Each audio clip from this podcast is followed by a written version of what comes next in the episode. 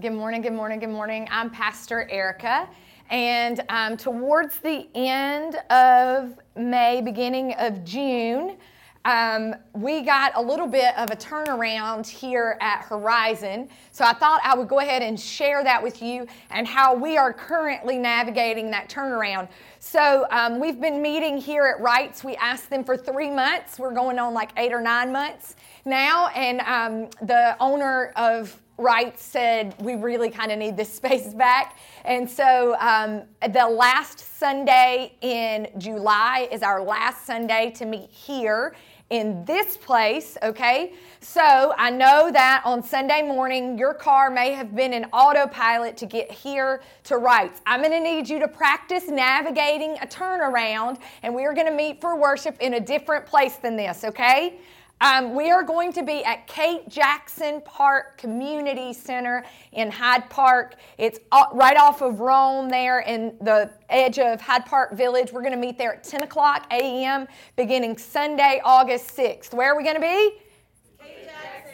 Yes. Invite your friends. That first Sunday is going to be wild and crazy and awesome, and we can't wait for you to be there. The awesome thing is that we will have worship from ten a.m. to eleven a.m., and then all of the restaurants within walking distance from that place begin serving brunch or lunch at eleven a.m. So bring your favorite brunch buddy to church at ten a.m. and then go eat afterwards, maybe after you help set up a few, uh, tear up a few um, chairs or whatever, you know, okay? So you guys, is that is that a deal? August sixth, Sunday, August sixth, Kate Jackson Community Center Park. There's a parking garage, there's a parking lot, and then right across from Kate Jackson Park uh, and Community Center is a parking garage. That's probably your best bet for parking. Harold, go ahead, stand up. So uh, just so everybody knows, the first Sunday of every month, which is the first Sunday that we're going to meet, is the Hyde Park Village uh, Farmers Market.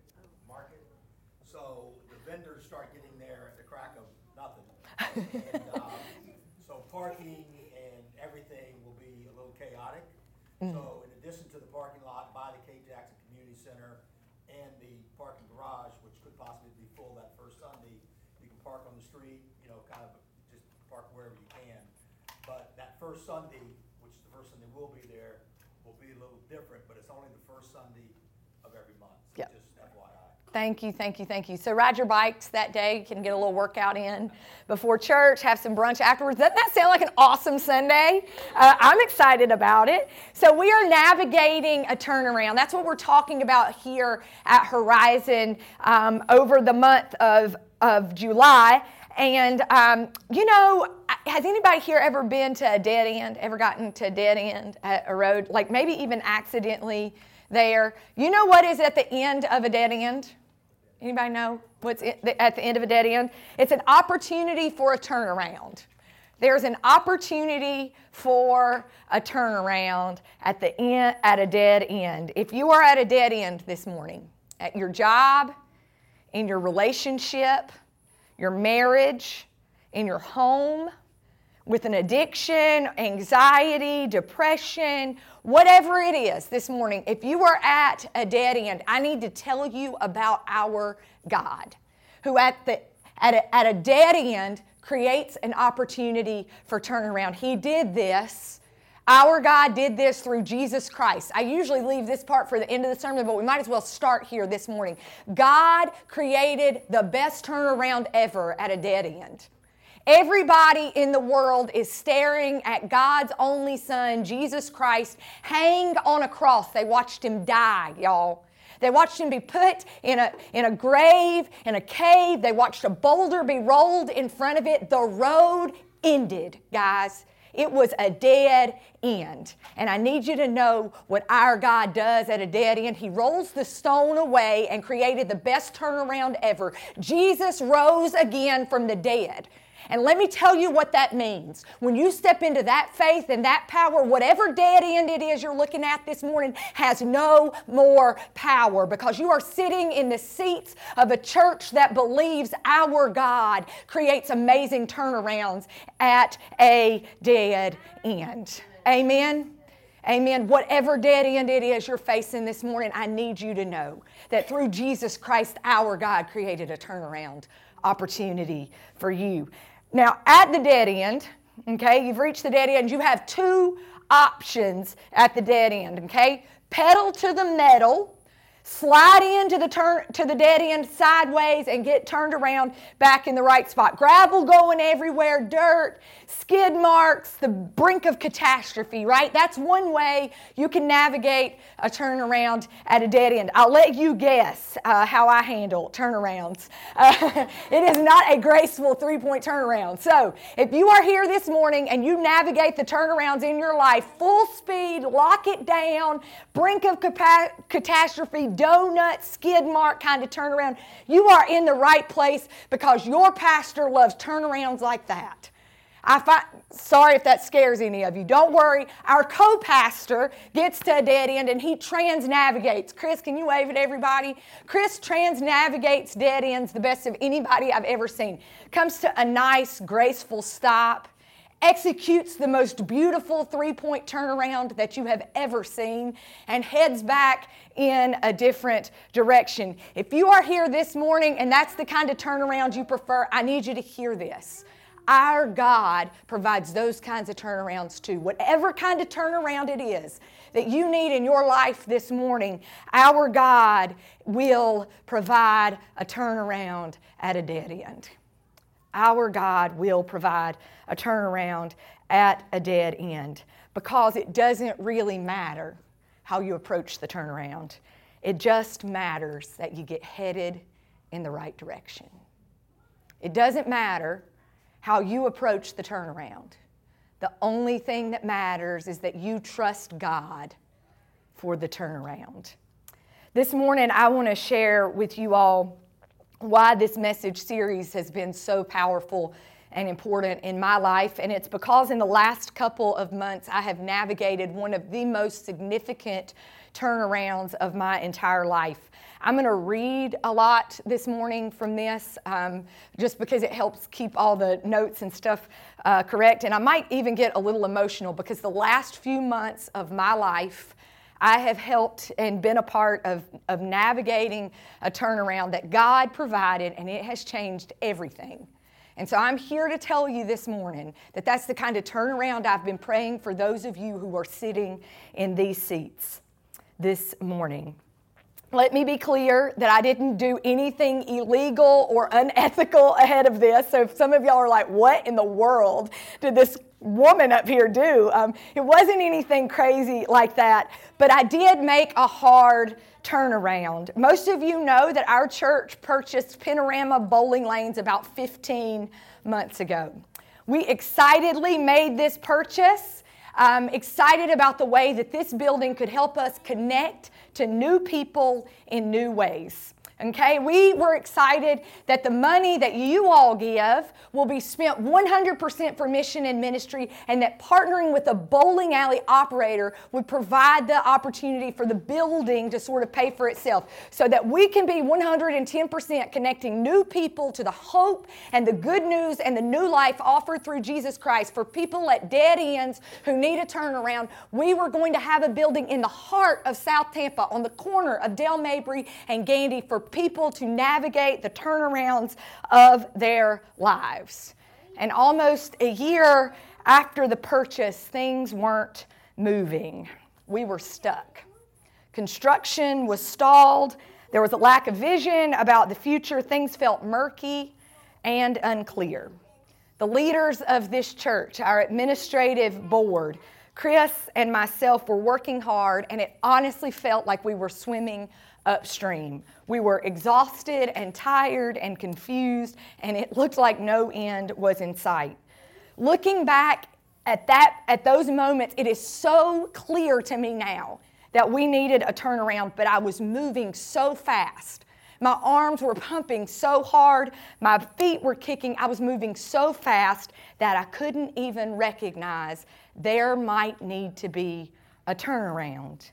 There was a moment in that, by the grace of God, there was a moment that it became clear that moving forward with the amount of stress and energy and distraction that it was keep it was taking to just keep that thing going was going to wipe me out.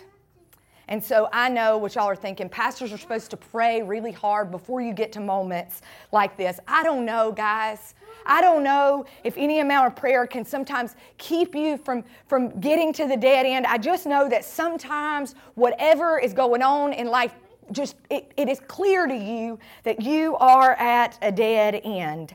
And so I, I just, I, I, it, I was having a hard time being honest with God or with myself or anyone else, how dark it was, how hard it was to keep being the pastor of this church, renovating a bowling alley and navigating conversations with operators. I was not in a good place. And a few friends, thank you, God, by the grace of God, a few friends began to notice. I had some really good friends, some really good friends who helped me, who spoke God's truth to me in a way that offered grace and goodness. And even though at the moment it was it was kind of hard to hear sometimes, it was a gift of God's grace when they said, when they came to my house or took me out to coffee, and they said to me, I think God has something different for us. So I remember in this particular moment when it was so clear that we just couldn't, couldn't keep going, I remember praying all night long one night. I don't know if anybody else does this, but ten o'clock at night is my favorite time to uh, have really meaningful conversations with Chris, and ten o'clock is his bedtime. That is not the time he enjoys having uh, those meaningful, deep conversations. So Chris was literally like, thank you, Jesus, for listening to her have this have this moment, right? But I prayed all night one night, all night. Night long, tears, begging God to rescue us from this mess that we that I had created. And I told God, I told God, God, if you can turn this thing around, I promise, I promise to give you all glory for it. I promise to point people to you in the midst of this turnaround. God, please just rescue me from this. I remember I remember praying, God, I don't just want me to be saved from this, but the work that people in this church have committed to for five years, I want it to matter. I want other people to get to experience God's grace and goodness through the work of our church. God, please just rescue us from this mess that we find ourselves in. God, God, please just move. If you are hearing any light in this story, it is because God takes us in those moments of despair and God rescues us because you are worth it. God's dream for your life is not for you to spend your life spinning your wheels, swimming upstream. God's dream for your life is that you are freed for the abundant life that God has for you and for a world desperate for it. This turnaround that you need is never just about you. The story God is writing in you, in your life, and on your heart will be used for the glory of God and in the lives of lots of other people. God will use our turnarounds to shine God's light and ignite God's change. And I remember praying for that to happen. It was so clear in that moment that we had to stop everything. Construction, conversations about the lease, design, everything just needed to come to a stop, and we needed to get realigned about where we were headed. I know y'all are like, oh, that sounds great. Just, you know, gently stop. But y'all know how I, I head into uh, turnarounds. It was like pedal to the metal, little screeching halt. It was hard. This was the hardest thing that I've ever been a part of, was to say we've got to stop and turn a different direction. If you are staring at a turnaround that God has for you and you think it is almost impossible, I need you to hear this. God's grace and goodness is better than the direction you are headed. I promise you. I promise you, if you lean into it and let God turn it around, you will experience a peace and a joy and a goodness that headed full steam in the wrong direction is never going to give you. We stopped. I, I didn't want to make the calls. I didn't want to do it. But people surrounded us, and we turned this thing around.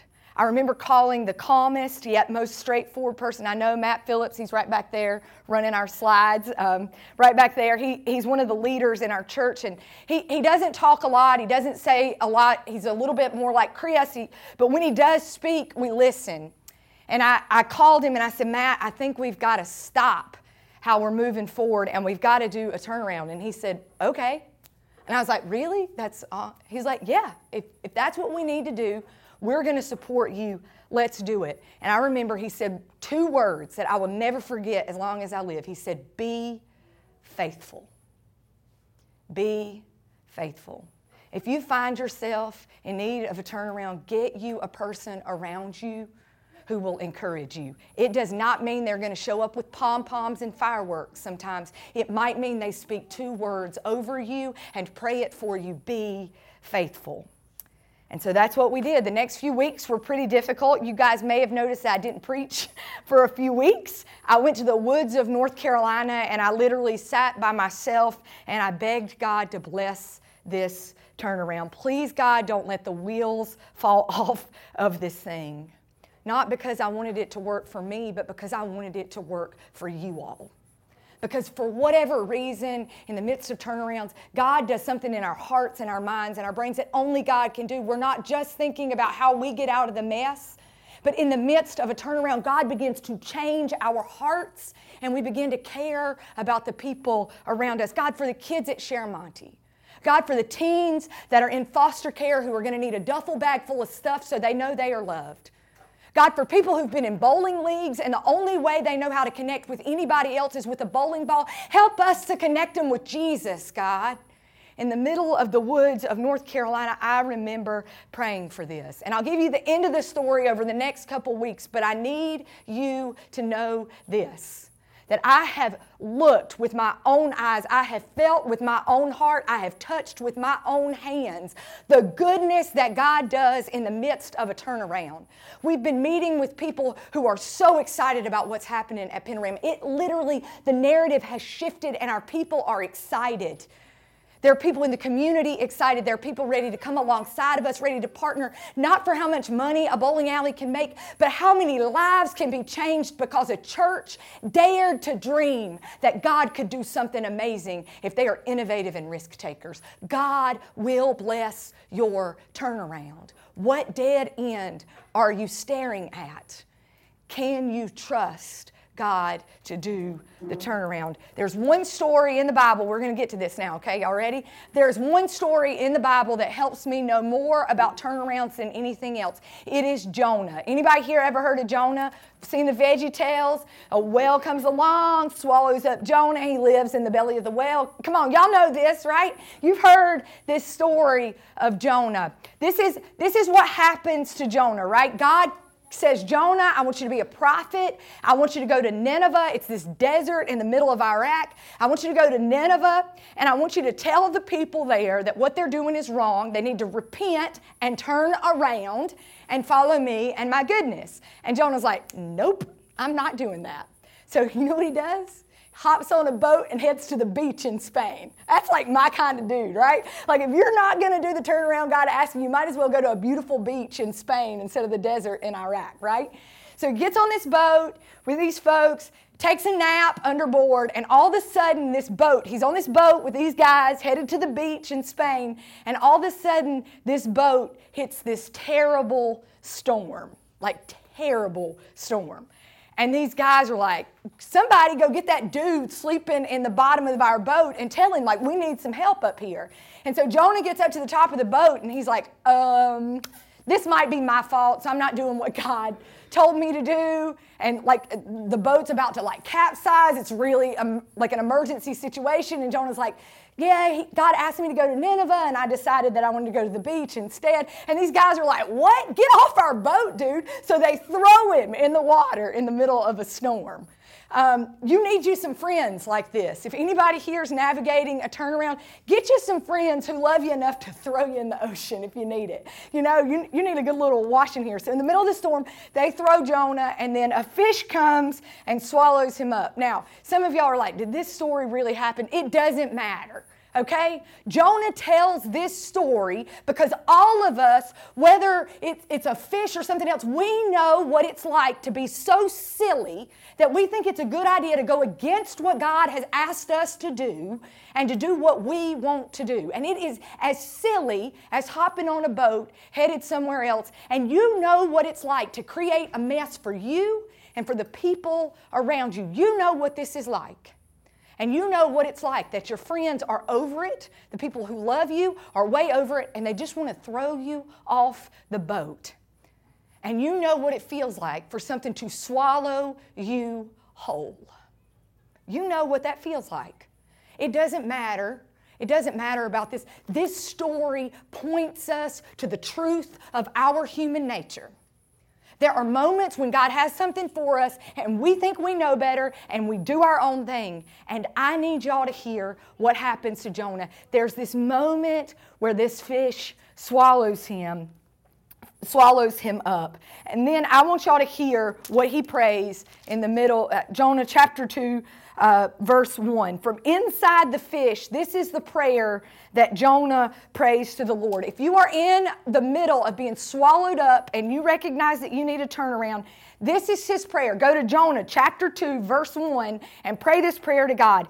In my distress, some of us wait until things are on the brink of disaster before we reach out to God. But in his distress, he still called to the Lord. And guess what happens every time we do this? Read it with me, God. Y'all, he answered me. When you call out to God, what's going to happen? He's going to answer. From deep in the realm of the dead, I called for help. And you, God, you listened to my cry. You hurled me into the depths, into the very heart of the seas, and the current swirled about me. All your waves and breakers swept over me. I said, I've been banished from your sight, yet I will look again toward your holy temple. I'm going to turn my gaze from this mess that I've been chasing, and I'm going to look instead at you and your goodness and your temple. The engulfing waters threatened me. The deep surrounded me. Seaweed was wrapped around my head. That's a terrible situation to be in. I'm sure it smelled awful. To the roots of the mountain, I sink down. The earth beneath barred me in forever. But you, Lord God, brought my life up from the pit. When my life was ebbing away, I remembered you, Lord, and my prayer rose to you, to your holy temple. Listen to this.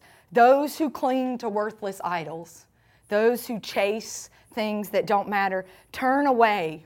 When we do that, we turn away from God's love to them. But Jonah says, I'm turning around right now. I With shouts of grateful praise, I'm going to sacrifice to you.